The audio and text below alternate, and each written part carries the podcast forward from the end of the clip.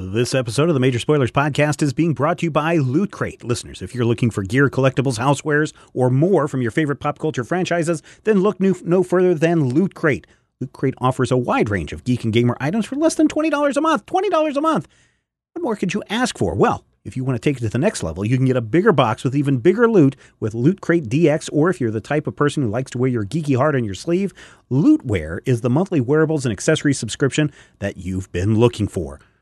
That chill running up your spine isn't your imagination, dear listeners. It's the Loot Crate October theme horror. Horror. Loot Crate is taking over 40 years of creepy, campy, bloody icons and putting them in this month's crate. Channel your best final girl with items from The Walking Dead, Nightmare on Elm Street, Friday the 13th, The Texas Chainsaw Massacre, and Halloween. Now, if you want to get in on this horror themes box, you have until the 19th, 9 o'clock p.m. Pacific, to subscribe and receive this month's crate. If you miss that 19th deadline, you're going to miss the cutoff. You're going to be out. You're going to be gone. The, the loot crate is going to be gone for good. So make sure you head over to lootcrate.com slash spoilers. That's lootcrate.com slash spoilers. Enter the code spoilers and save off any new subscription today. Thank you, Loot Crate, for sponsoring this episode of the Major Spoilers Podcast. Boo. The Major Spoilers podcast covers news, reviews, and of course, spoilers, and goes into details about the topics discussed. So if you haven't read, listened, or watched the items we talk about, you might want to come back later. I'm Matthew. I'm Ashley. And I'm Steven, and you're listening to the Major Spoilers Podcast, the podcast for pop culture and comic fans. In this issue, the Dominators are on the move, and they've brought an alien alliance with them. Invasion! Plus, our first glimpse of the new Teenagers with Attitude, a crime thriller in the hard-boiled manner, Scott Summers' Missing Time, and the kick butt poll of the week, week, week, week, week, week, week, week. Yes, we have no bananas, but we've got all the pop culture news that's fit to print from coast to coast, from stem to stern, from satchel to page, and it's on the air. Hey everyone, welcome to the Major Spoilers Podcast, issue 698. Oh man, does that mean 700 is just around the corner? I think it No, does. that means we're marked down from 750 for easy clearance. uh, Ashley is here. Ashley, welcome back from the New York Comic Con. Thank you so much. How was it? it was really good. It was a good time. I only went for two days, They, they and said, then I didn't go back. yeah, they said that uh, 180, what is that, 185,000 unique tickets were sold, which was up 11% from last know, year. people say those things when they work at a convention. I never know if I believe those things that people say. Did it seem Uh, crowded? they're yes, the Javits Center is entirely too small to host an event of that size. Uh, now they ship a lot of their quote Hall H style panels out to Madison Square Garden, which is Mhm. close, but like not that close. right. But because they don't want to have it in Jersey where all the New York based sports teams are, and they insist on having it on the island, we're stuck at the Javits Center, um, which I'm sure is a great convention center for anything other than Comic Con. It, it seemed like a lot of things were going on. What was the, uh, what were you there for? Um, I was mostly there for my own selfish interest. Oh, well, see, there you go. I didn't. I didn't have to go. I didn't. Nobody paid me to go. I didn't go for work. Um, I was on the Collider Heroes panel on Thursday, which was super great. And then, uh, Jason Inman and I palled around, uh, selling the If anthology that we have the first story in, uh, which you could get early there. It comes out everywhere else on November thirtieth. We had it way early. Um, and then just to talk to a couple people and uh, then do New York stuff. Yeah, what kind of New York? Did you go see any um, any shows or anything? Uh, we saw The Humans, which won the Tony Award for Best Play last year, and stars the Vice President from House of Cards. Cool. Uh, he was really he was really good. Uh, and then I really wanted to see Langston Hughes' house because uh, they're talking about tearing it down and not preserving it, even though it is a historic landmark. Uh, and we watched Luke Cage in Harlem, so that was like really cool. Yeah. Uh, and ate at Sylvia's, so we had I feel like a very uh, uh, wide wide array of cultural Harlem experiences. And then uh, I went to the start the Intrepid USS Intrepid their Star Trek experience right. on Sunday and got super rained on. And then I went to a real New York laundromat to dry my shoes. I was wondering why I thought maybe you guys ran out of clothes while you were there and was just like, well, I'm going to wash my clothes before we head back. But I did see your your Star Trek experience stuff, and that looked like a fun exhibit. It was awesome. They had a lot of. Uh, they give you like a wristband when you go in, and you can interact with the different exhibits. So like you can you stand on a green screen, and you can like make yourself Oh, beam cool. out, and then you can try to be in the different uh, branches of Starfleet.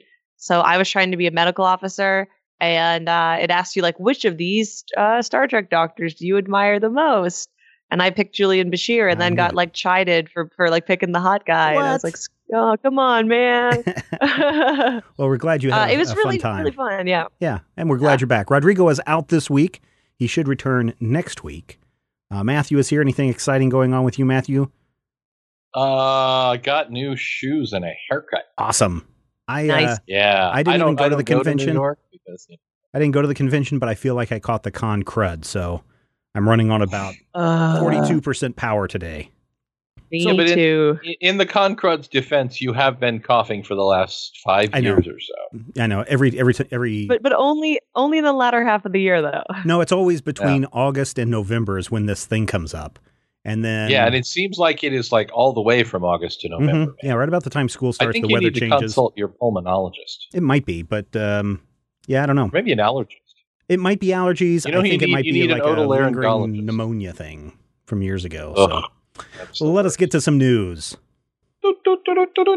Three stories on the wheel this week. Supergirl wows on the CW. Batwoman gets a new series in 2017, and the first trailer for the Power Rangers has arrived. Let us spin that wheel of destiny. Let's see where we land.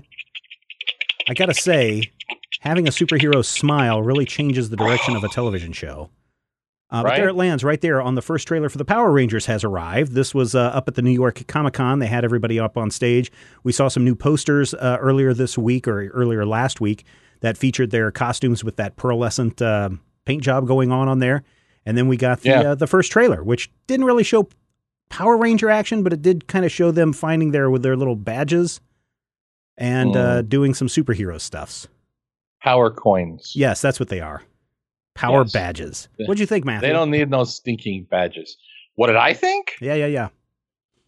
Uh, I think Chronicle was one hell of a movie, and um, this Was it the- trailer, uh, yeah, it kind of was, and that's the thing about it. I feel like this trailer really wants me to believe that this is something in the Chronicle type vein. That this is, you know, this is a a an in-depth look at teenagers getting superpowers and maybe a metaphor for you know going through puberty and doing your whole thing and life changing and oh oh wow we're going to be superheroes now and we have to deal with our massive strength and our weird hormones and all these crazy things and i'm like okay that's that's a thing so i still it's not something that has alienated me from it but you have to keep in mind when they say this is not your father's power rangers i am in fact literally the father of which they speak so i i'm I don't know. I, I'm one of those people who I'm not going to be surprised if I if I watch this movie or if I catch it in theaters and it alienates me because it's not their father's Power But- Rangers. But this But I mean, this this has got me interested in parts of it. I yeah, I'm I'm curious because I mean, it's Power Rangers, right? And so you have a bunch of different Power Rangers with a bunch of different Zords and different costumes and different uh, team members. It seems like this would be, you know, just another team, just another tale that you tell with uh, kids in in Power Ranger suits. No, Well, no, because I don't think they're looking at it like that. I really, honestly don't think that they're looking at that legacy aspect at all. Because if they were, we wouldn't be going back to the first season names and and Mm, true, true, and- true, true. and helmets, not necessarily costumes. Because I will say this the Zyuranger costumes used in that first season of Power Ranger are some of the strongest costumes coming out of Super Sentai. And the changes that they've made to them have really homogenized them for me. So, Iron Power Rangers. right, that's that's a hurdle to overcome. And I think that the idea of young kids who get superpowers is one that has, you know, a, a lot of mileage left in it. But we've talked many, many times about the fact that Spider-Man has had five movie origins in the past ten years, and well, well, it, it's hard to start a new franchise, a brand new thing. Well, not a brand new thing, but a new series of thing without doing some sort of origin. So I'm, you know, I'm down with that. I guess I, I look at and again I'm not as invested in the Power Rangers or the um, um, the Super Sentai. Su- Super Sentai series like you are. Uh, I look at this and I'm like, it looks interesting. It's not for me, but I could really see both my kids jumping all Yeah. over this because it does have, as you said, I don't know if I would call them quote unquote superheroes as much as uh, you know robot drivers. Um, Robot drivers. well, they they clearly have superpowers because at one point Yeah, one of they're them jumping over the- sink accidentally. yeah, I wonder. Ashley, what was your reaction to all of this? I think they look like Iron Man. Um, Hmm. I think I've I've said this many places, including a geek history lesson where we had Matthew teach the lesson of Power Rangers that my knowledge of Power Rangers, um, and and and whatever it may be derivative of is is limited at best. And I was really hoping that this would be more in the Pacific Rim kind of vein, and it would be a Mhm. really exciting trailer. For me, I think it looks it looks fine, um, and if not particularly inspired, but Yeah. it doesn't make me not want to go see the movie. Do, do you think This this But is it's it's, it's also. Uh, I'm sorry. What? I was going to say, does this feel like it is something that will kick off another huge Power Rangers craze like we had back in the in the 90s and early 2000s where, you know, every kid needed to have a Power Rangers toy for Christmas? Or is this Oh, just another, uh, you know, No, I think this is. Uh, what's the studio that's producing it? I don't I know, think this is- legendary? I think this. is- Uh, if it is legendary, I- Lionsgate. Oh, Lions. oh, oh yeah, Lionsgate. So Lionsgate is. I I I, I, I want to swear, but I know that's like not the thing. Uh, they're desperate for a franchise because uh, their whole Divergent thing didn't go Mhm. so well. Mhm. Um, I think they're hoping that that is what Power Rangers could be. It feels like it hits enough of those beats, and it's got young, cool, sexy people, and we ripped off Iron Man, and everyone really likes Iron Man. Um, I know you couldn't put them back in the body stockings, but there is something to be said for the body stockings. Yeah. Um, I don't know. To me, it doesn't look as kid friendly as the show looked. hmm So it, it's going to depend, I think, on what rating comes down the tube for it. But I think because we've seen it before, I think it's going to be harder to get people excited for it. Let me ask you this, This- weird. Go ahead, Matthew. I think if I'm looking at this, this reminds me of two things. One in a good way, and one in a way that is terrifying. Um, when I look at the trailer, just parts of it remind me so much of the trailer for uh, Fan Four Stick that came out last year with the new Dark Mhm. and Frasum Fantastic Four. That's the bad part.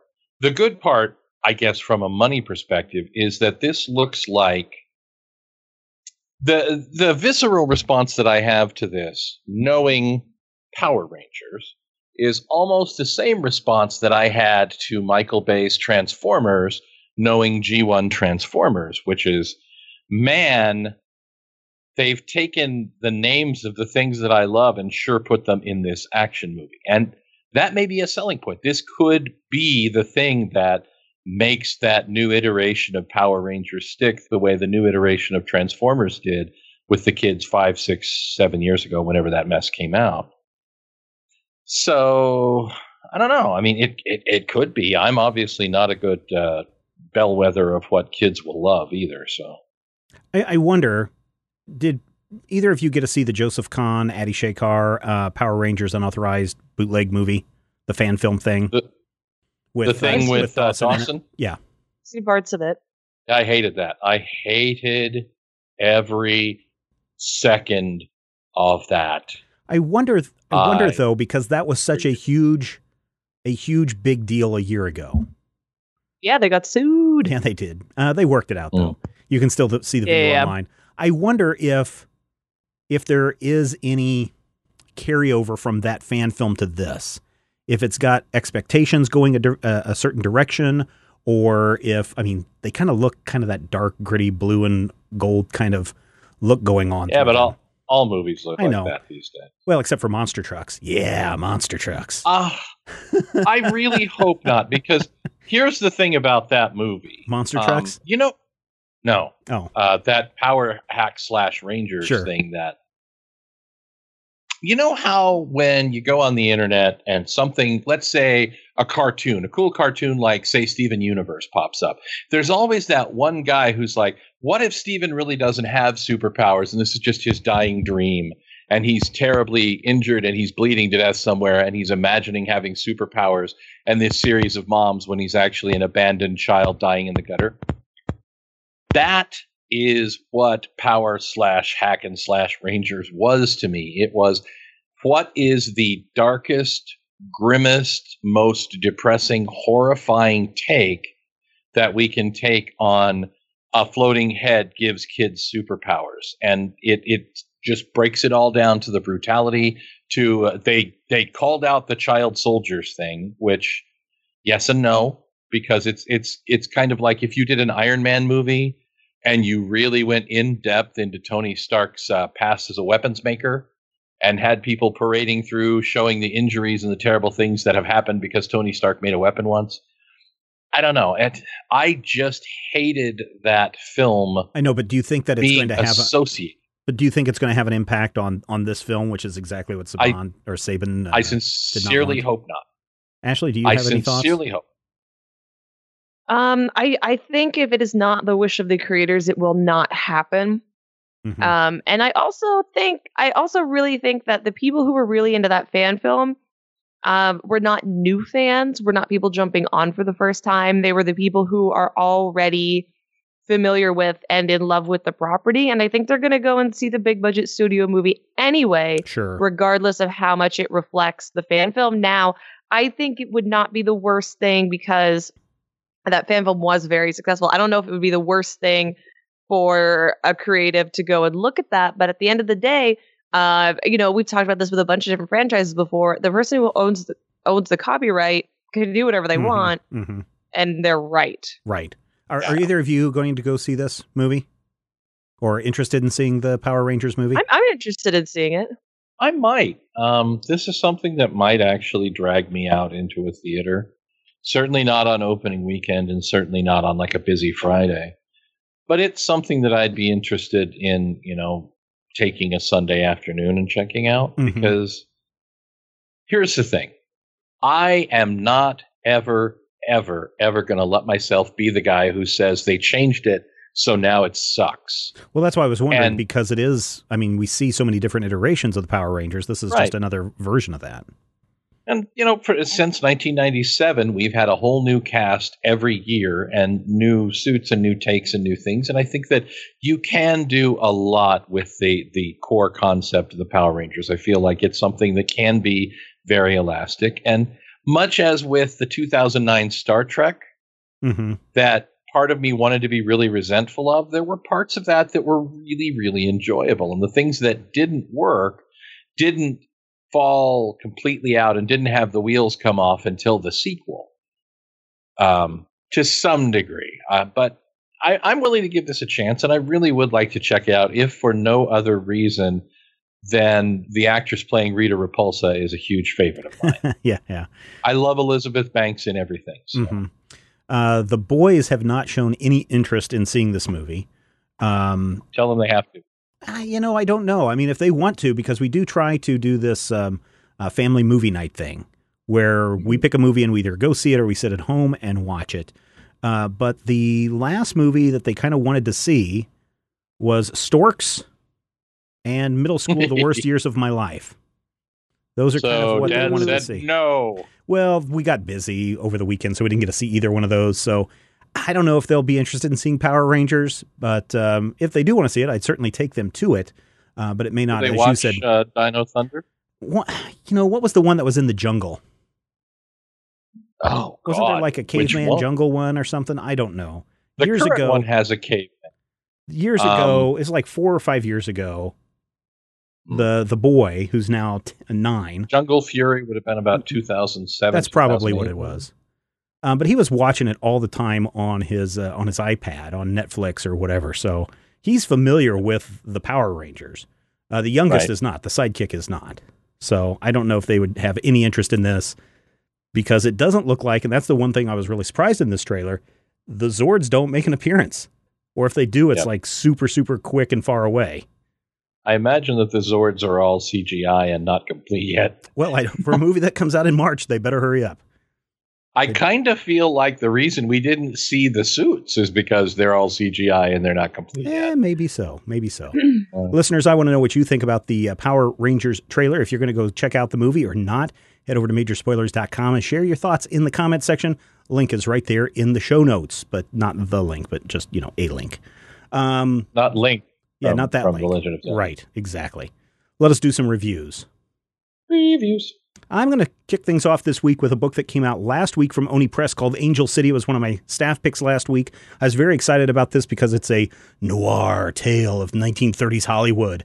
And it, it tells the tale of two young, you know, stars in their eyes girls who come to uh, California, to Hollywood, and quickly their paths diverge when they run out of money. One of them uh, starts uh, doing whatever it takes to be noticed by producers and directors to try to get her foot in the door and the other one kind of falls in with the mob and becomes their in one of their enforcers. one of, and it's really weird to find out how she becomes an enforcer. And uh, the movie starts in, or not the movie, the issue starts um, when the girl who um, wants to do whatever it takes to become a star is found dead in a dumpster. And now her friend, Dolores Dare, needs to go back and find out who killed her friend, and she's going to take some revenge on them. That is a great detective name. Yeah, yeah, yeah. Originally, her name was Dot, I think Dorothy Dot or something, and um, she changed it to Dolores Dare. And so it's it's interesting. I really like how they do the flashbacks in this because instead of you know flashing back and making it all sepia tone or just you know ten years ago or five years ago or six months ago, uh, Dolores is flipping through a photo album and it's all these pictures of these things that have taken place. Obviously, you would never have the pictures of, you know, these these events happening. But I kind of like how the artists went in. Um, uh, Megan Levine, I think, is her. her, her I'm sorry, Levin. Levens. Yeah, how she went in and just kind of laid that out as like a photograph, a photo album. I really got a kick out of that. So uh, I like the art in this. I think the story is kind of cool. Um, I'm I'm curious to see how far uh, Dolores will get as the uh, revenge-driven um, vigilante when so many people are against her. Uh, the cops that are on the take are giving her crap. Even her boss is kind of giving her crap about this. Uh, so it'll be interesting to see her track track the killer down. So Angel City number one, I enjoyed it quite a bit more than I thought I would. Uh, I like the art. I like the story direction that it's going in this first issue. It's from Oni Press, and I'm giving it four out of five slices of meatloaf. Go check it out if you're into that kind of thing. Oh, and the other thing that's really cool about it is, uh, like what uh, Ed Brubaker and Sean Phillips were doing in um, in the Fade Out, they'd have these write ups of you know true crime histories of Hollywood. They're going to do that in the back of Angel City too. So they start out talking about the Black Dahlia and how that has impacted storytelling uh, since then. So that's definitely worth checking out. Matthew, what do you have for us this week? This week, I have a book that came out last week telling a story that happened 11 months ago after the worlds ended and were rebuilt, filling in the gaps of part of the missing eight months at Marvel Comics. Death of X, number one and of four, written by Jeff Lemire and Charles Soule with art by Aaron Kuder. Um, this is basically the book that uh, explains what happened to the X Men because uh, after the Secret Wars rebuilt the universe and everybody went off and did their own new thing, Cyclops is missing, presumed dead. Emma Frost has not been seen, and the few X Men that we do know are still around are with other people. The Beast is working with uh, the Inhumans. I believe that uh, Rogue is with the Uncanny Avengers. There are very few mutants still around, and the mutants that are around are actually having issues with Terrigen Mist killing them. So this is how that is is and how it came to be. Yeah, that's what it was. Yeah. Terrigen Mist. And Mhm. this is I don't know. There's always a problem when you go back and you fill in the gaps of a of a missing time frame because there's always that question of how shall I put this delicately? There's always that question of why should I care? And to some degree, I feel like part of that is driven by the expectation that there are extra universal reasons for the X Men's uh, exile. And knowing that perhaps there are people in editorial saying, look, we can't use the X Men, let's put together a story that makes that work. It does affect your enjoyment of a story sometimes. And so I tried to be open minded about this. We have the moment where the X Men are flying to Japan, an X Men contingent consisting of Cyclops, who's been missing, Emma Frost, who's been missing, Iceman, not missing, the Stepford Cuckoos, who I haven't seen, Magik, and the greatest X Men of all time well, the second greatest X Men of all time, Goldballs.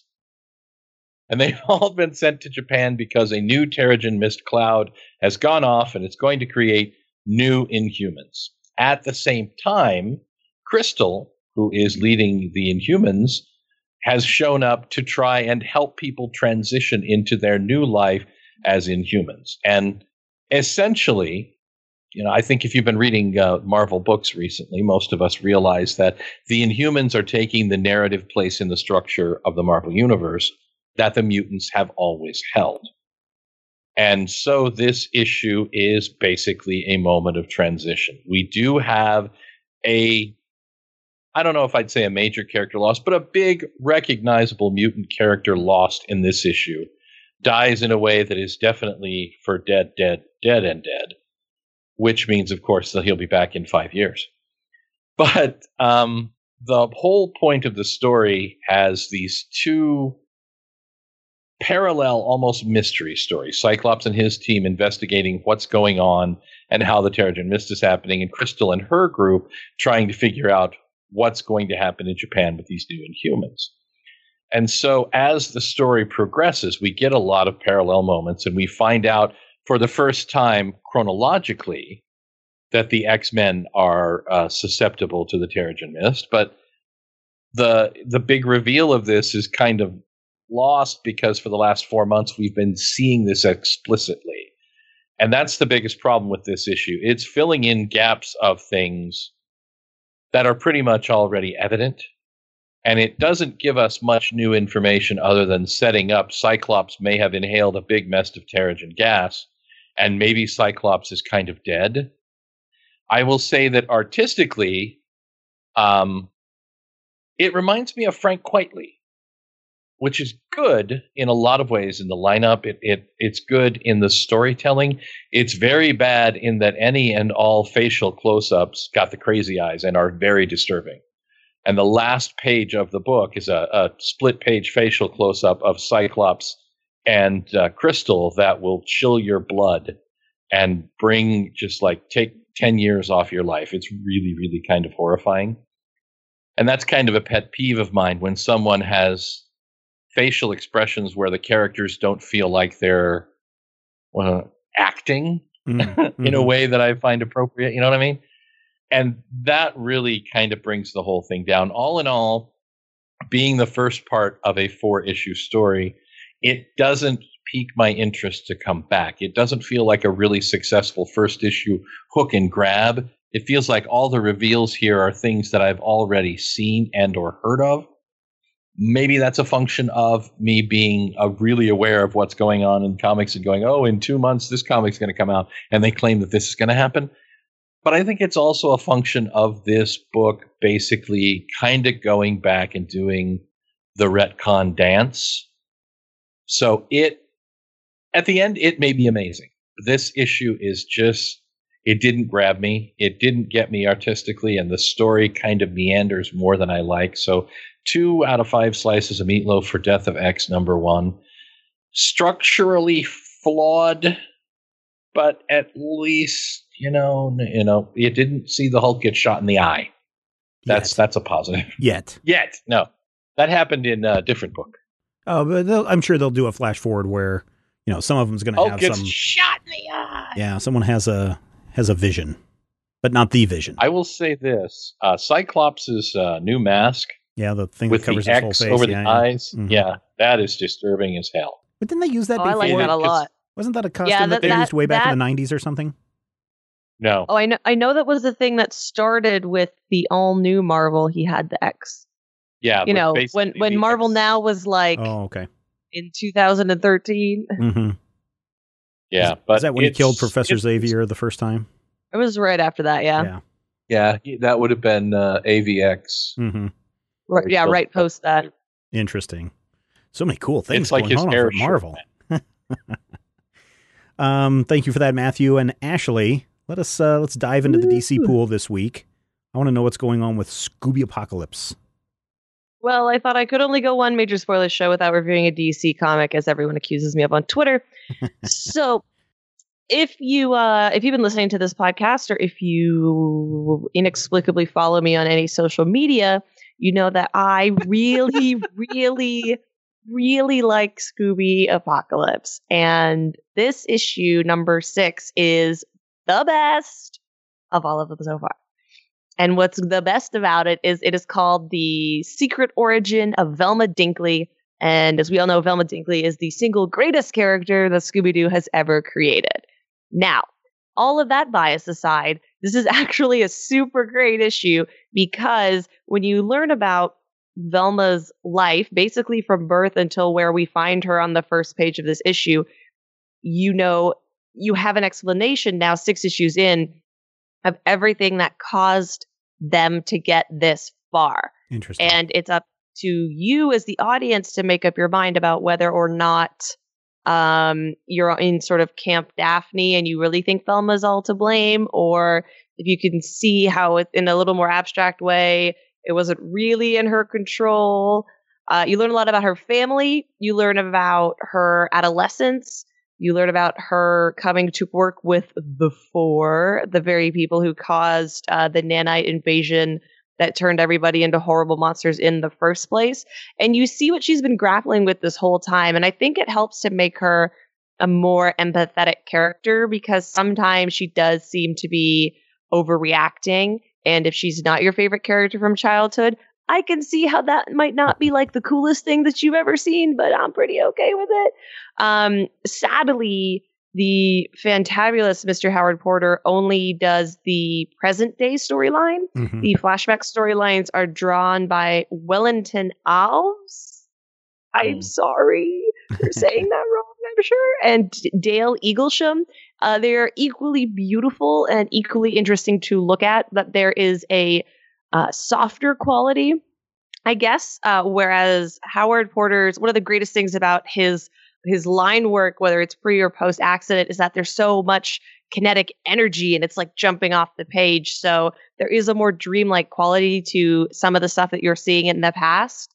And I would say also because it is entirely narrated within the confines of Velma's head, the fact that sometimes DeMatteis and Giffen can get just a little bit wordy uh, really, really works in the structure of the narrative that is going on here. Um, I love this issue more than anything. Um, I'm sad Howard Porter draws digitally and I can't buy these pages. Yeah. Uh, if you were like me and you are uh, a fan of Velma, this is definitely uh, probably going to make your whole year of comics reading. So I'm going to give it a perfect five out of five slices of meatloaf. Very cool. We got a five. Very, very, very it's, cool. It's perfect. It's so good. It's so good. Excellent. Well, thank you for that, Ashley. Listeners, you can head over to majorspoilers.com. You can check out all sorts of reviews over there, as well as uh, news stories and other tidbits, sneak peeks, which I'm really uh, glad that people enjoy those because I see those get tweeted out on Mondays and Tuesdays before Comic New Comic Book Day. And uh, looks like people uh, enjoy checking out what's coming up in the week ahead. If you want to know what we think of books that are coming out of the week ahead, be on the lookout for the uh, Major Spoilers staff picks that comes out Wednesday morning. It's a rundown of books that we're looking forward to the most and why we're recommending them. So if you're looking for a quick pull list item, head over to majorspoilers.com. That's where you will find it. Over there, you will also find the Major Spoilers poll of the week. Week, week, week, week, week, week, week, week, week, week, week, week. I think we've had this. I think we've had this one before, but I think it's been long enough uh, that it's the Bears uh, visiting once more. Major spoilers. Spoilerite Garrett asks, which is the better animated series, Futurama or The Simpsons? Ashley, what do you think? I think this is a really tough question. It is. Uh, for for me, the first ten seasons of The Simpsons are maybe as perfect as that genre of like adult cartoon could be. Mm-hmm. Uh, they're intelligent, they're emotional. Uh, Sideshow Bob is like the greatest thing ever, and and then there's a definite tonal shift uh, that really comes into place like after season 12. And in my opinion, and this is not a judgment, but it's kind of all been downhill since then, and it's fallen into this Family Guy format, which which personally is not my cup of tea.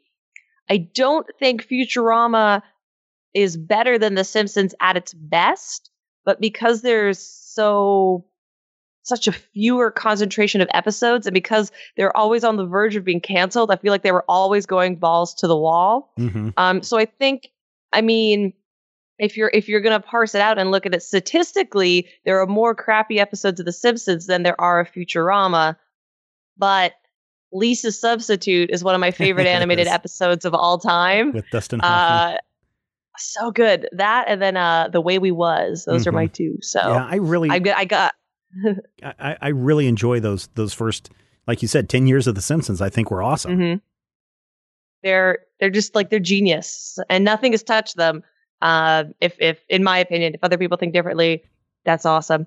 Uh, so yeah, I'm gonna give it to The Simpsons. All right. I went with Futurama just because of I felt like Simpsons tackles tries to tackle the everyday trials and tribulations of um, of the normal family and kind of puts it on its ear in crazy situations. And in the first couple of years, they would mix the really wacky with some really serious, but now it just seems some of the stories are maybe not I don't know, family focused as more as it is uh, let's zany focus it. Whereas for me, Futurama has always been people like to predict the future, and we've seen shows like Star Trek and uh, others that like to imagine how great the future is going to be.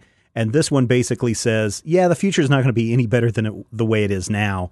Let's just have fun with it.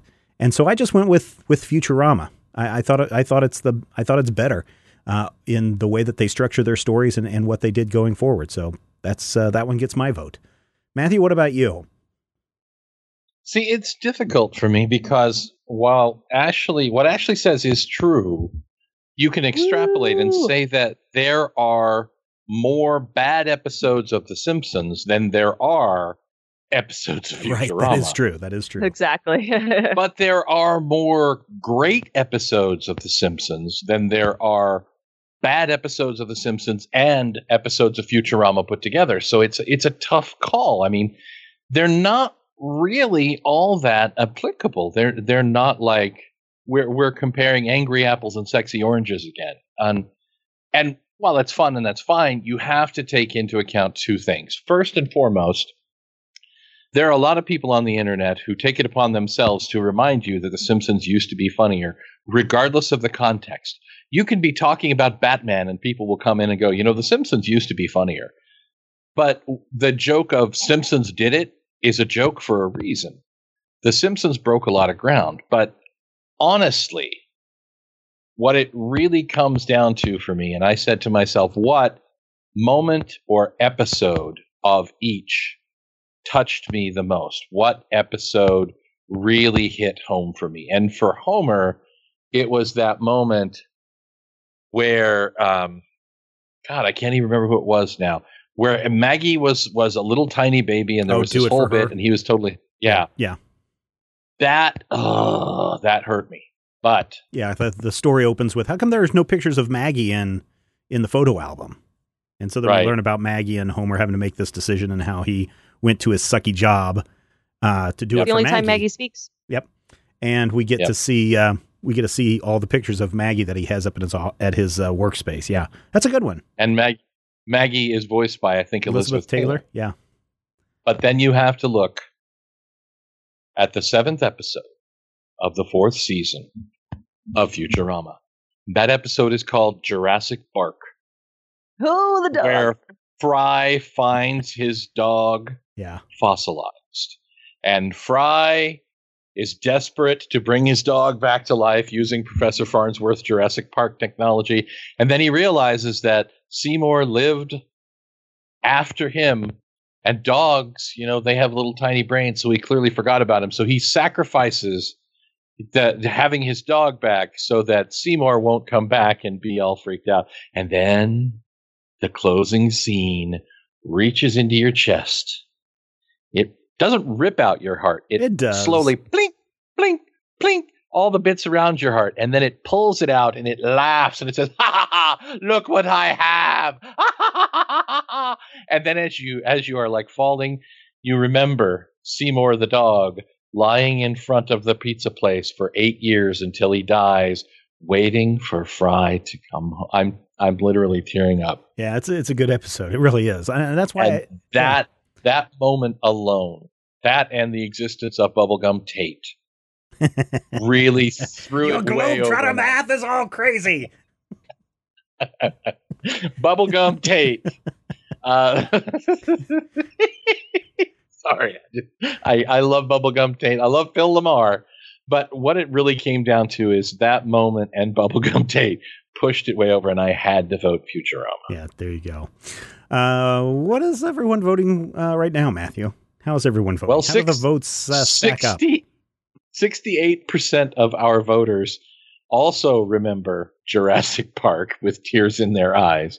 Uh, the remaining 32 definitely want you to know that The Simpsons used to be better. but very few votes in the can right now, less than 80 votes in the bag, which means you can turn this around if you really want to bring The Simpsons up. If you want to come in and remind us of, you know, Santa's Little Helper, if you want to remind us of uh, Abe and the Flying Hellfish, uh, Oh, or that one. point where Maggie shot Mr. Burns. Brother from another series. Frasier Right. jokes for days. Yep. Yep. Burn Or that moment where where Dr. Hibbert turns to the camera and says, "I can't solve the mystery. Can you?" And then they cut to, then they cut to Chief Wiggum, and he's like, "Well, yeah, I guess it's kind of my job and everything." Oh man, that was man. We were still in college when that episode came out. Yeah, that was a good one. That's probably the last time I watched The Simpsons regularly. I'm Really? not. Yeah, I watch Family Guy more than The Simpsons now, Hmm, um, and Bob's Burgers more than that because the widget loves Bob's Burgers. Very she has cool. a she has this thing where she will tell you that whatever thing she likes is her life. Tina Belcher is her life more often than many things. Listeners, head over. Don't don't just take your time. Rush over right now. Like Rush stop what right you're out of the doing. buying frenzy. Stop what you're doing. Head over to majorspoilers.com. Cast your vote in the Major Spoilers poll of the week, and then use the comment section to tell us why you like one over the other. And uh, maybe give some specific examples. I mean, if you're talking about chimpanzee to chimpanzee, yeah, Simpsons has got it. But uh, maybe you like. Oh, that musical though. That is Yeah, good. yeah, then you have to go back to that episode where Kif goes and tries to earn Amy's hand in marriage by breaking the bugaloos. Yes. And it turns out that the, the ancient Martians actually raised them. Oh, it's beautiful. Yep. Uh, listeners, Plus this- Zapp Brannigan. Zapp, Zapp Brannigan. Brannigan. Have you heard? Uh, have you heard him do Trump qu- quotes in Zapp Brannigan's voice? Yes. That- I, I heard Billy it. West. I heard it live. Oh, really? The New York Comic Con or Long Beach Comic Con? Well, you think you're better than um, me? yes. Uh, no, uh, in in Los Angeles, when you uh, get pay all your money to live here, you can do cool things like pay more money to go to uh, Outtakerama, Mm. which has Billy West, Maurice LaMarche, and oh, the guy what does Bender's voice and who I think should be the Joker. John Rodriguez. Yep. Nope. John DiMaggio. um, you can go and you can see them do all of their favorite um like lost tapes live. Oh, cool. Uh, and and at the end, Billy West did. He read the Trump quotes from the first debate uh, as Zapp Brannigan. It was really cool. Very, very I cool. love Maurice LaMarche. Maurice LaMarche is one of those Canadian. guys. Yeah. If I had a show and I wanted the voice cast, I would definitely have Maurice LaMarche and I would have Cleveland Jr. What's his name? I can't remember his name now. From Family Oh, I Guy? feel like I'm bad. Yeah, the the actor who does the voice like this is actually this uh, Kevin Michael Richardson. Oh, Kilowog. He's Yeah, he has the huge, deep voice, and in in in regular life, he's like, "Yes, hello, my name is Kevin." And then he goes in and he, you know, I love him. And then of course you'd have to hire Tara Strong just because you get those three, you really don't need any other people. Well, you need uh, what's his name from Transformers? Your your guy, Frank Welker. Frank Welker. Oh man, we cannot afford Frank Welker. well, Buddy, I doubt we we, can. I doubt we can afford Frank Tara Welker. Tara Strong either. Just oh, so I you think know, we can probably we can get Maurice and Tara, but I don't Frank think we can even get Maurice either. Well, We might be able to get uh, can what's get- his name, the guy that does the voice of uh, of Yoda on the um, Clone Wars series. what's his name? Uh, Tom Kane, I think is his name. Tom Tom Kenny, the no, no, no, not Tom Kenny. No, no, no, no. We couldn't afford him either. Uh, but we could if we had him. more people use our sponsor, tweakedaudio.com. head over to tweakedaudio.com. Uh, you can get all sorts of uh, earbuds, earphones, whatever that you need for this coming holiday season. You're going to be taking a lot of trips. Maybe you're flying East Coast to West Coast or back and forth uh, for a comic book convention, or maybe you're just going home for the holidays and you want to listen to something on those long flights. They've got noise canceling design so you don't have to hear the person talking next to you. And best of all, you can save some big money when you go to tweakedaudio.com, use the checkout code MAJOR, save 33% off the price. Thank you, Tweaked Audio for sponsoring this episode of the Major Spoilers podcast. Who watched uh, So- season premiere of uh, Supergirl? Me. I haven't watched it yet. Oh man, it is so good, Matthew. I enjoyed watched the it heck out of it. I didn't know what I was going to think about uh, Tyler. What's his name? Hoechlin. Hoechlin. Hoechlin. Hoechlin. I didn't know what I was going to think Tyler of him T. Wolf Hoechlin. in uh, Superman because some of the still shots I don't think did him justice. But Yeah. holy crap, what a great Superman! Yeah, the still the still shots I think had that thing where you get a still shot of somebody's head and you're like, man, his head's too narrow to be Right, Superman. right, But you realize it's just it's just one angle. And then when he actually, you know, can move and act and speak, it's an entirely different matter. Yeah, I really enjoyed the heck out of that uh, out of that episode. So I don't know, Ashley, did you enjoy the first episode of Supergirl for this? Uh, now it's on the CW. I did enjoy it. I am not as over the moon about uh, Tyler Teen Wolf Hoechlin as I am as everyone else is. I feel like I think he's a really good Clark Kent. Mm-hmm, mm-hmm. Um, for me, I don't think he's a great Superman. I think he's fine. I think it's really trite how the storytelling goes out of its way to be like, see, guys, he's saving people. this isn't that grumpy Superman who makes you angry. See him saving the pedestrians? Wasn't that nice? Uh, um, I, I love I the quote. also- we're going also- back to we're going back to Gotham. Yeah, I like that. Um, I, I don't also think don't so. think I don't think he has the um sort of presence that I expect Hmm. from Superman. They have a really interesting storytelling device where like everyone, including male characters, like everyone has a crush on Superman, which it, it should be. You should just be like magnanimously drawn to this person. I think Henry Cavill really has that. Mm-hmm. I think Ben Affleck really has that, even as Batman. For me, uh, Tyler Hoechlin does not have that. Hmm. Uh, but I I really like his interaction with Kara, and I I like I said, I just like him as Clark Kent, and I like Right, them right. like palling around together. So I'm really enjoying it for that aspect. But I mean, I'm never. I don't have as many problems with the cinematic Superman as other people do. Like I'm, you're never going to convince me that he's better than Henry Cavill. So Right, right, right. No, I just really enjoyed it. I just love that he would smile and joke with, you know, people that he saved or that he's standing next to. You know, when yeah, he uh, was when they great s- with Cat too. That was awesome. Yeah, it was just it was really nice. It felt very refreshing. I, I bring this up because uh, we've got Mon-El uh, who shows up in the uh, crashed um, rocket as we knew he was a, going to. like a whole a whole five seconds. yeah, he'll he'll play a bigger role later.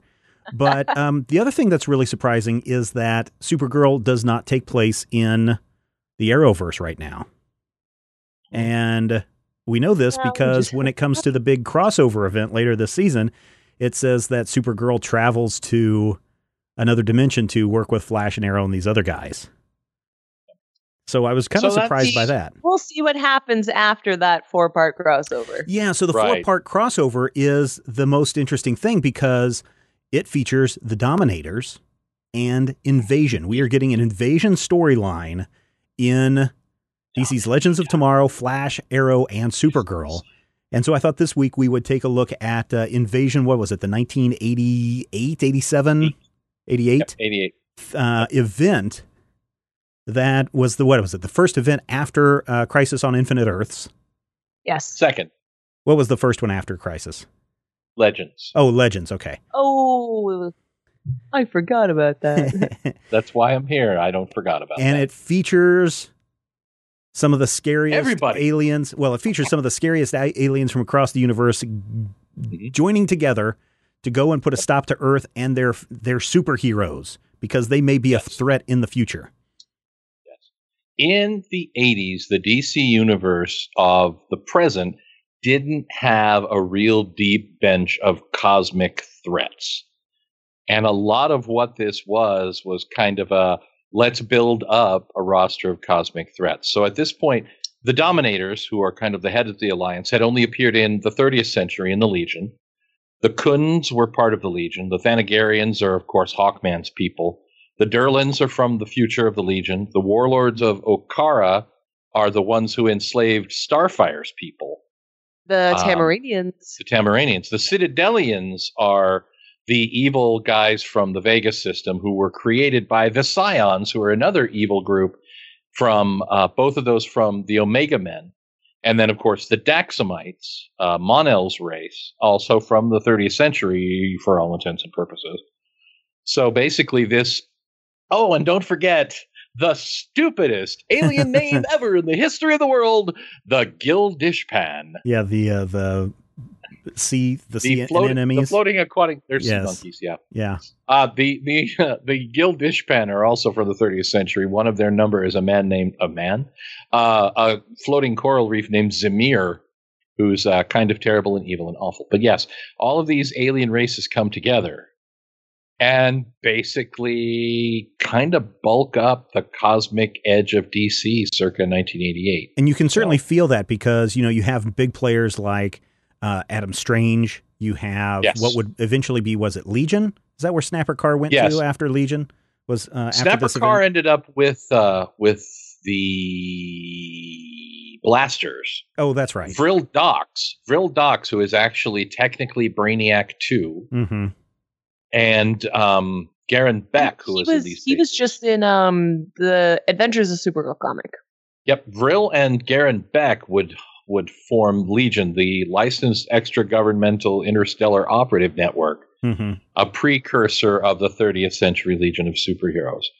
Um, with some of the survivors of the Starlag that we see in these first couple of issues. Yeah. So for me, I remember uh, when this first came out because I was just getting into comics at the time.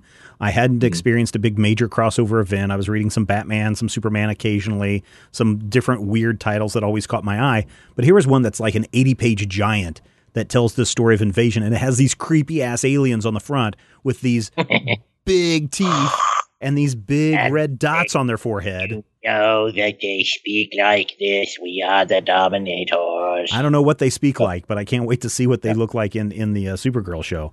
Um, but this kind of freaked me Hopefully out. at not the like this because I want to sleep someday. No, they uh, um, Berlanti, I think it was Berlanti, uh, had said that they are doing everything they can to make the Dominators look like they do in the comics with prosthetics and CGI effects.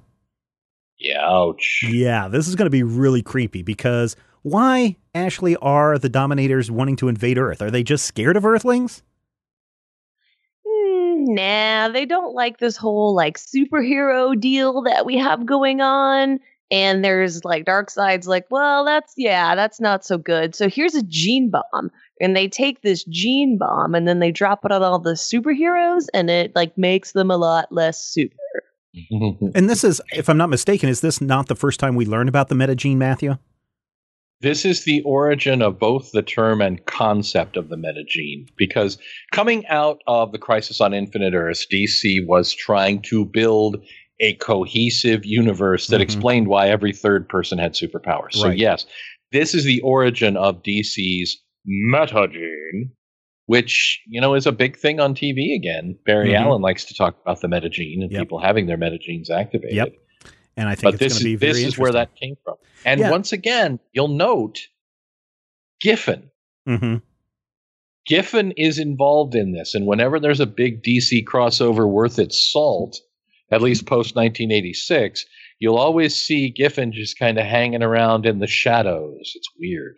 Well, why do you think that is? Do you think it's because he's the he's he's tying it all together and saying, well, you know, these people would, you know, the Daxamites would be involved for this reason, or you know, the Mhm. the Durlans would be doing this for this reason, and uh, oh, by the way, the Daxamites when they get to Earth, they're going to have Superman's powers, but remember, they're still affected by lead poisoning, and that's going Right. to Is play he is he the Matthew of the DC universe? To some degree, yeah. I think Giff is the guy who remembers. But Giff is the guy who remembers things that, you know, Waid has his his bits and pieces. Waid is like he knows his Legion. Waid knows his uh, su- Legion of superheroes. He knows his Superman. He knows his things inside and out, and a lot of them he's you know created post crisis. But Giffen is the guy who remembers that one weird half remembered issue of Adventure Comics where the character showed up, and I feel like he's just dispassionate enough to be able to stitch these things together without worrying about uh wait what about uh uh, uh no this will work it's fine it makes perfect sense I think And the opening sequence of issue one is pure Giffen. Oh yeah, we've rounded up 50 humans. Our calculations And- say one of these should be uh, affected by the metagene. And uh, Yeah, no, there's so- like six of them that survive, and they're like, "Oh my gosh, Yeah. this is a bigger threat They than we thought." They line people up and start executing them with energy weapons to see if the stress triggers superpowers. That is such a Keith Giffen moment. Oh my god, that is such a Keith Giffen moment. Yeah, and um, they seem legitimately concerned about this, so they bring up their invasion force. They go to Earth, and they're like, "Earthlings, we'll let you live, but you got to give us all your superhumans." And if- Mhm. And of course, you know, that's kind of a, a nice, before you get to the final page of that first um, uh, issue, it's kind of like, Yep. well, what would Earthlings do? Would they just go ahead and give up their superpowered people so that they could save themselves or, or not? And it's kind of a neat kind of mind game to play with yourself. Would you give up a superhero in exchange for the greater good, for the greater life? And of course, uh, um, Perry White and Jimmy have the, the front page headlines that say, uh, screw you, aliens. Yep, Earth to invaders, drop dead. And That is such a Perry White moment too. Now, the interesting thing about this is that uh, obviously this spun out into every DC comic that was going on at the time. Mhm. And I didn't read all those other tie in issues. I didn't know you had to read the tie in issues because I had You did. Invasion 1 and I was like, oh, this is pretty cool. I can't wait to see what happens in Invasion 2. And I may have read a Batman Psych. comic. Well, I'm well, but but here's the thing. I may have read a Batman comic, um, but here's the thing: when you jump into issue two, it tells you what has gone on in every single DC book over the course of three pages. It's like in this panel, here's Aquaman fighting the the the Mhm. Gilmans, and here's Batman. yeah, Yeah, Marvel yeah. Marvel could really take notes on that right now. That'd be great. I really got a Right kick out of that. Yeah, And you know, I uh, I'm not proud or tired, so I can tell you that in 1988, I think I read all the crossovers Oh, really? because I re- yeah I read all the books in question. I read Checkmate, Firestorm, Flash, Swamp Thing, Manhunter, Oh, that all of these good. things. Yeah, Checkmate is good. Manhunter's okay. I mean, probably the weak link of it all was Starman hmm and even that had its moments to it but uh, the animal man crossover is super memorable because it has the moment the wonderful moment. You may remember this from when we reviewed animal man like nine years ago Stephen, where hawkman is like just switch it off. And that becomes the arc word later when animal man is dealing with some terrible villainous plot and he's just like oh right just switch it off. Hmm hmm but yeah, all, all of the crossovers were done kind of in that individual fashion that nobody gets to do anymore. Because really, what it was was each writer was told, "Okay, aliens are destroying the Earth. What are you going to do about it?" And so Flash went to Cuba for some reason. Yeah, to blow himself And Wally up. West's dad, Wally West's dad, by the way, is a manhunter. I don't know if you knew that. Yeah. But ugh, he blows himself up really good. Yeah. Uh, Wally blows himself up really good. Well, actually, Yeah. Lex Luthor blows a uh, life model decoy of the Flash up. Oh no no no! That's what they're called in Marvel. We call them. Oh. I'm sorry. Not that. What do they call them in here? they call them like um, they didn't call them mandroids. What do they call them in this book? What did Luthor call them? was that an issue two? Yeah, it was in Oh, issue God. two. Because Yeah, so yeah. so what happens is the second issue is all about uh, the fighting that's going on and how the forces are going to join with one another to the point where suddenly the Daxamites realize that they have this power and that Superman didn't beat them up when he had a chance. So they're like, well, you know what? Maybe you Earthlings aren't so bad after all, even though you Superman are from another planet.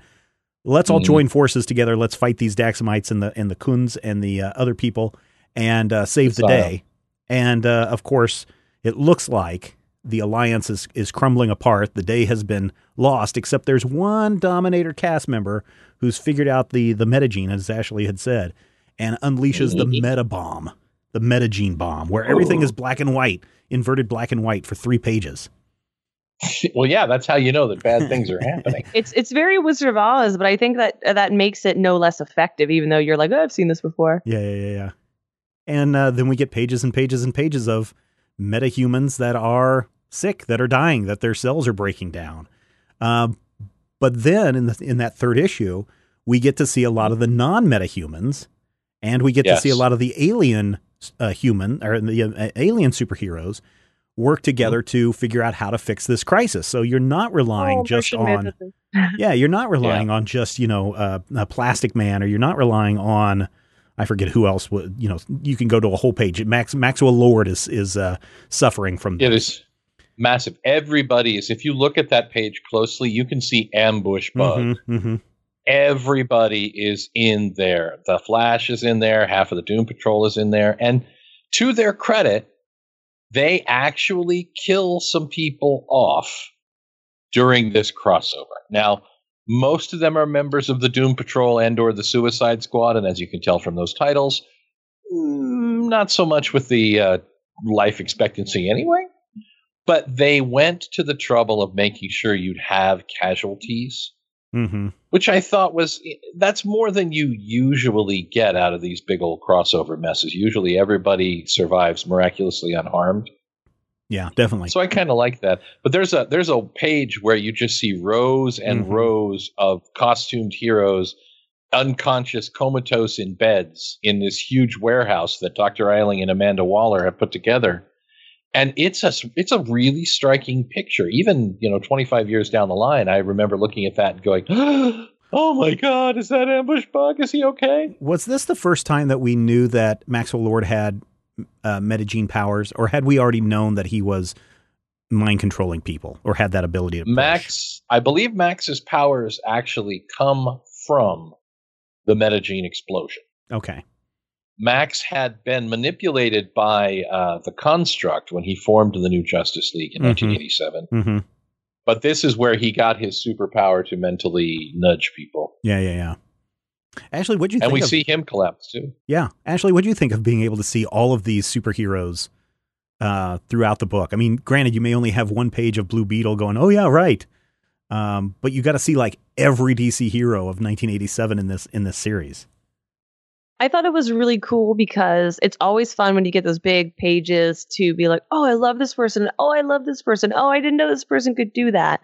It's also interesting from just a comic book reader or writer standpoint of seeing what a really early crossover looked like. It's very important over the course of this invasion storyline to see everyone and to make characters like you mentioned that are you know maybe not as well known or maybe a little stranger um useful and it, it's just fun as a you know as a nerd it's like you you get the posters that were made in the 90s that Mhm. were distributed in wizard and Yeah. you try to find everyone that you love and you get frustrated when you can't find robin in the corner like it's this whole thing so i really enjoyed it i think the story was pretty good and i think there's a good chance we'll see it on tv Oh yeah, I, I can't wait Oh, to yeah. see that. I the, there's two panels that I love in this entire in this entire series.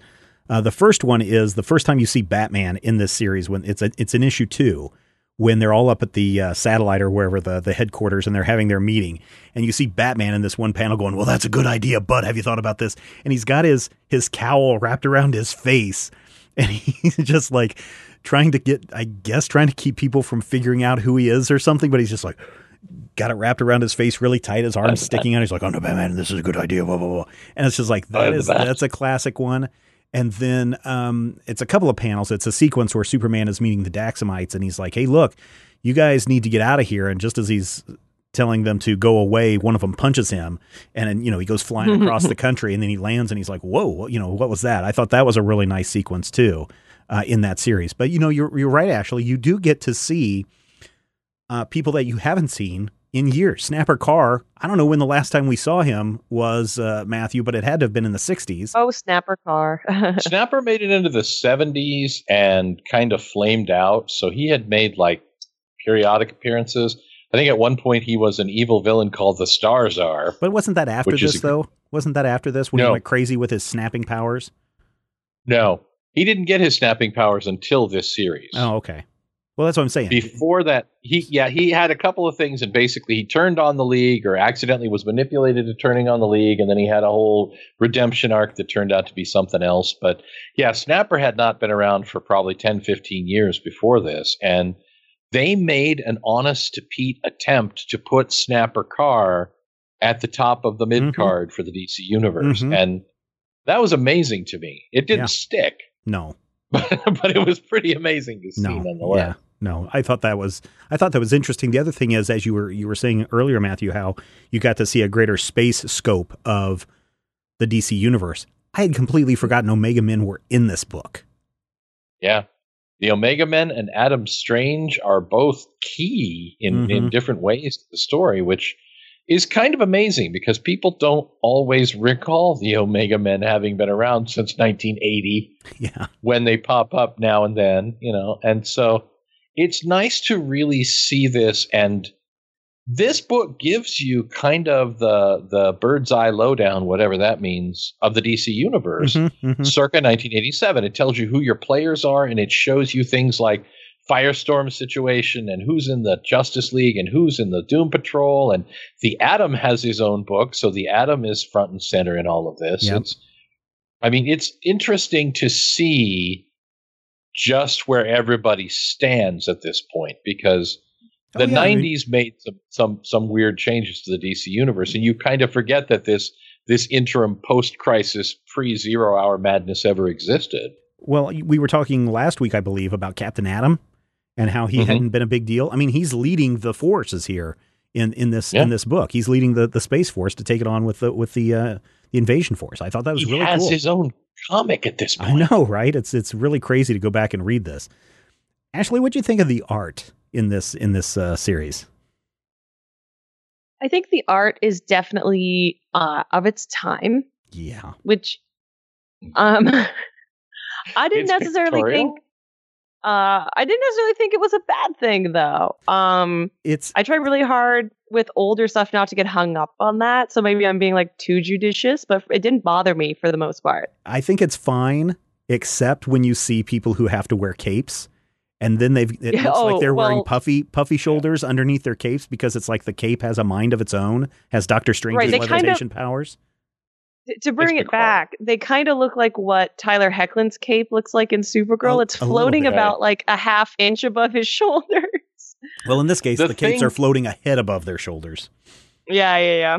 the thing about this book's art that's phenomenal is the fact that it's stuck together at all because um, Todd McFarlane was hired to do all three issues. hmm Todd did all of issue one, and then during issue two, there were some issues, and Todd no longer worked at DC for whatever reason.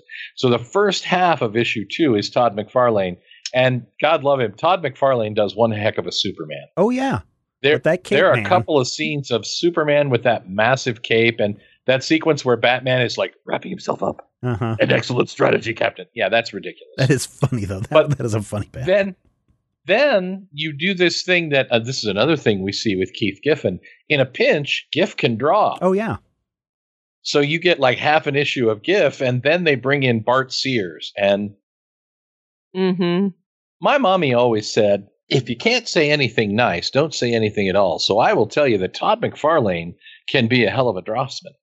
And uh, then Giffen also drew issues in this, and there was art. So really, it's amazing that this sticks together as well as it does, because you have that. Oh, and now Giffen's filling on the issue to cover for McFarlane, Mhm. and then Bart Sears comes in, and Sears is really trying to do a McFarlane riff in issue three. right. The nice thing is, those, I mean, it's clear. But the nice thing is those transitions tend to happen at chapter markers in the in the book. So Mhm. it's it seems fairly natural that it's maybe not a huge jump. I mean, you can tell that there's an art change, but because it's Yeah. another chapter and you're out visiting, uh, you know, the the the Starlag, um, then you you kind of uh, pass over that stuff.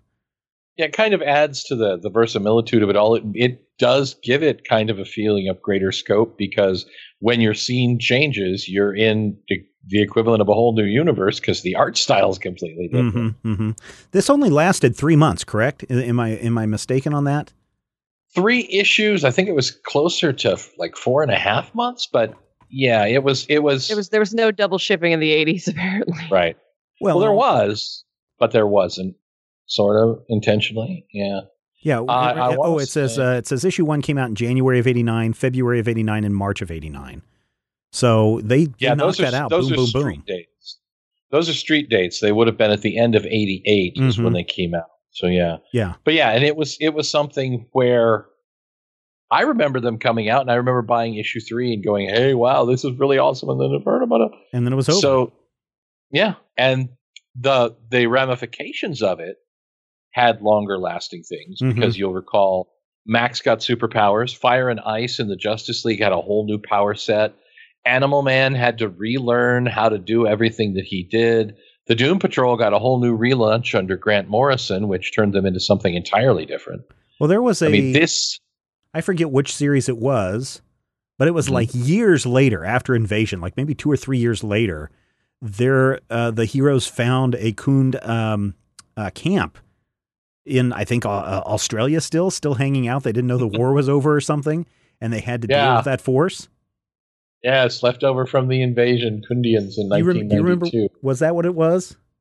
I don't remember what book it was, but yeah, I remember it happening. And I was like, "Whoa, Oh, hey, they're referencing that invasion thing from when I was in high school." So Was Um, it? Maybe it was a Justice League International story. maybe that's what it was because I was reading. That sounds about right. I was reading them a lot. Uh, Booster and. Beetle get some some hang time as pals Mhm, in this. mhm. Just nice.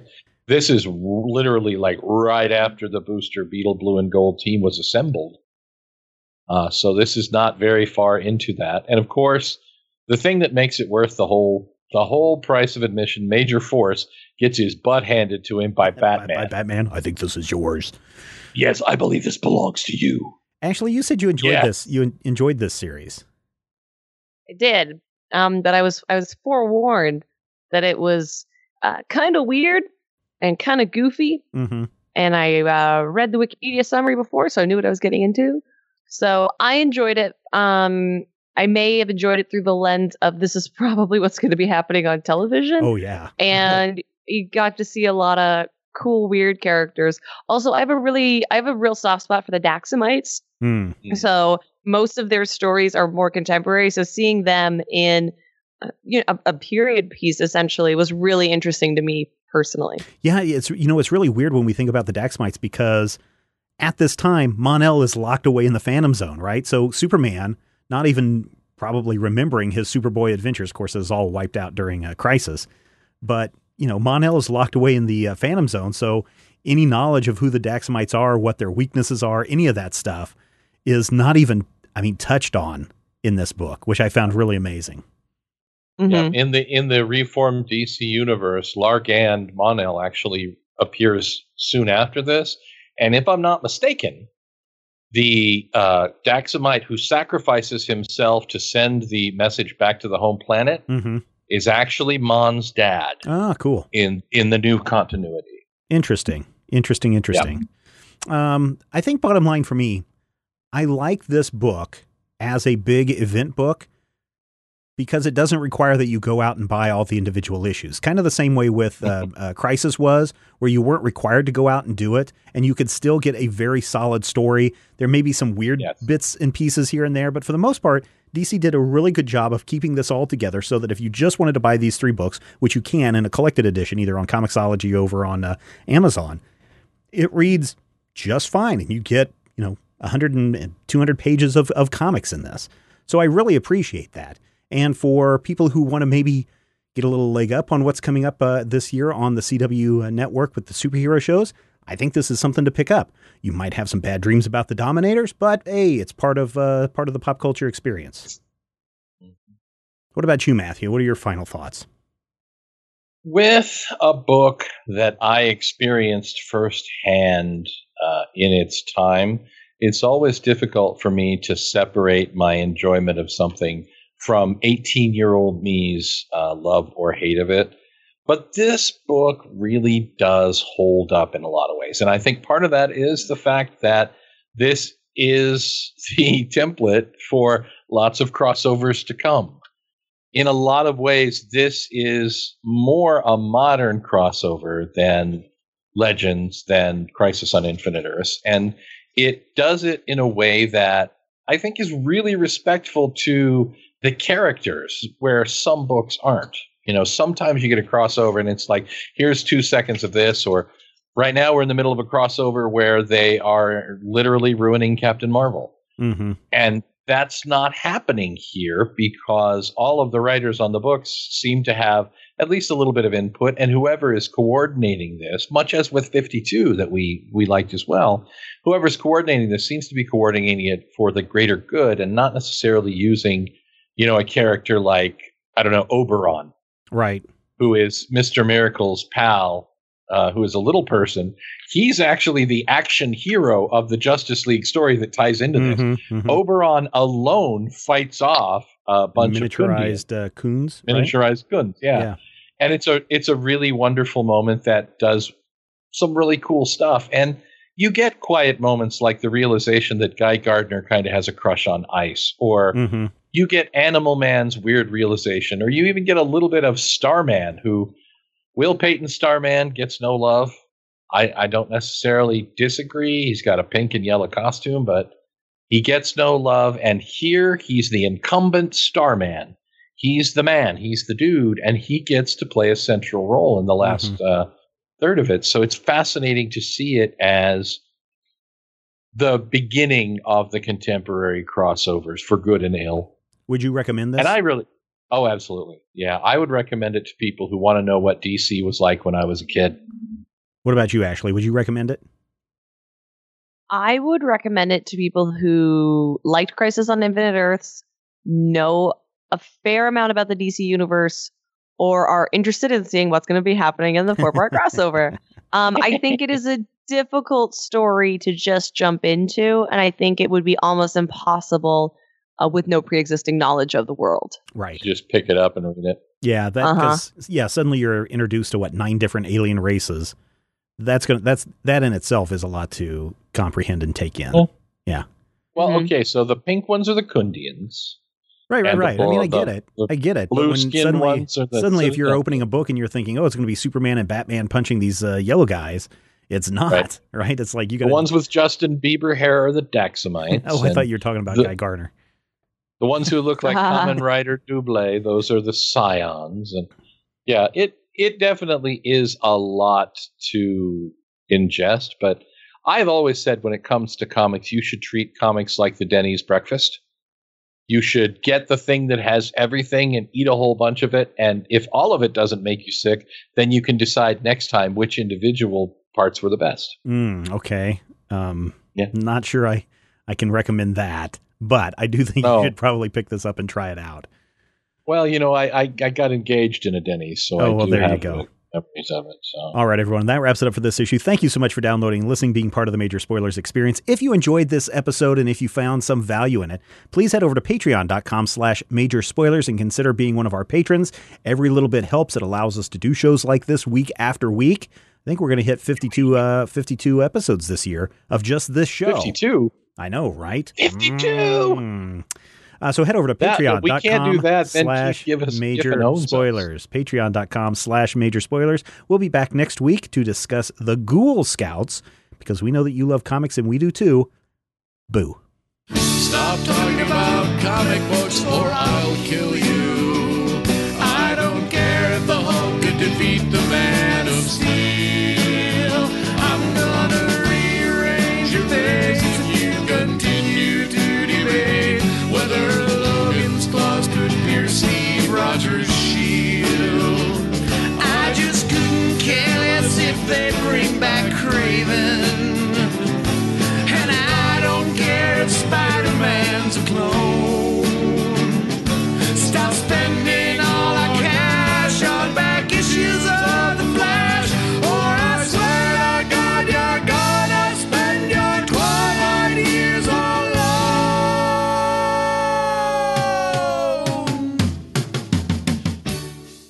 Podcast is copyright 2016 by Major Spoilers Entertainment, LLC.